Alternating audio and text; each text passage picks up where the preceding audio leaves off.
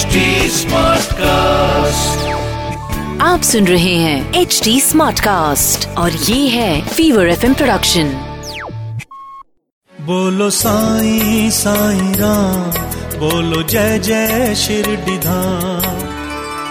शिरडी के लोगों का ये अहोभाग्य है कि स्वयं श्री साईं बाबा पर ब्रह्म भिक्षुक के रूप में उनके द्वार पर खड़े होकर भिक्षा मांगा करते थे। भिक्षा मांगते समय वो कहा करते थे, ओ माई, एक रोटी का टुकड़ा मिले भिक्षाम दे। वो सदैव हाथ फैलाकर भिक्षा मांगा करते थे। उनके एक हाथ में टमरेल, वो दूसरे में झोला हुआ करता था। पाँच घरों से वो नित्य भिक्षा मांगते थे। तो कभी कभी अन्य कुछ घरों में भी केवल फेरी लगाया करते थे। तरल पदार्थ जैसे दूध, छाछ, सब्ज़ी, वो टिन के बने पात्र में लेते थे।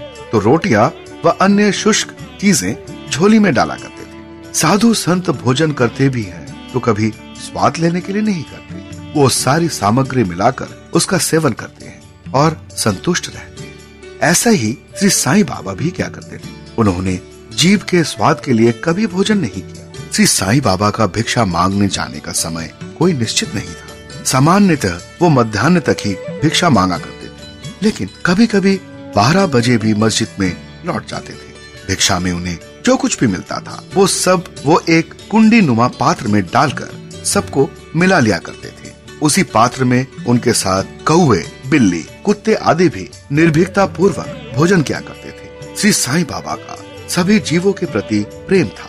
अतः उन्होंने कभी किसी जीव को दुत्कारा नहीं। इसी तरह मस्जिद में नित्य झाड़ू लगाने वाली एक महिला नित्य ही रोटी ले जाती थी। लेकिन श्री साईं बाबा ने उसे कभी कुछ नहीं कहा। संसार की ये रीति है कि जब कोई सिद्धावस्था को पहुँच जाता है तो लोग उसे पागल कहते हैं। श्री साईं बाबा भी सिद्ध पुरुष थे। उनका कार्य व्यवहार भी सिद्धो जैसा ही था। संभवतः इसलिए शिरडी के लोग उन्हें शुरू शुरू में पागल ही समझते थे। बाद में वो इसी पागल संबोधन से प्रसिद्ध भी तो हो गए।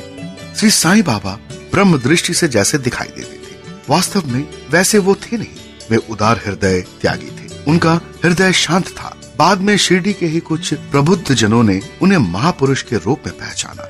उनकी दृष्टि में वो सिद्ध पुरुष थे। साईं साईं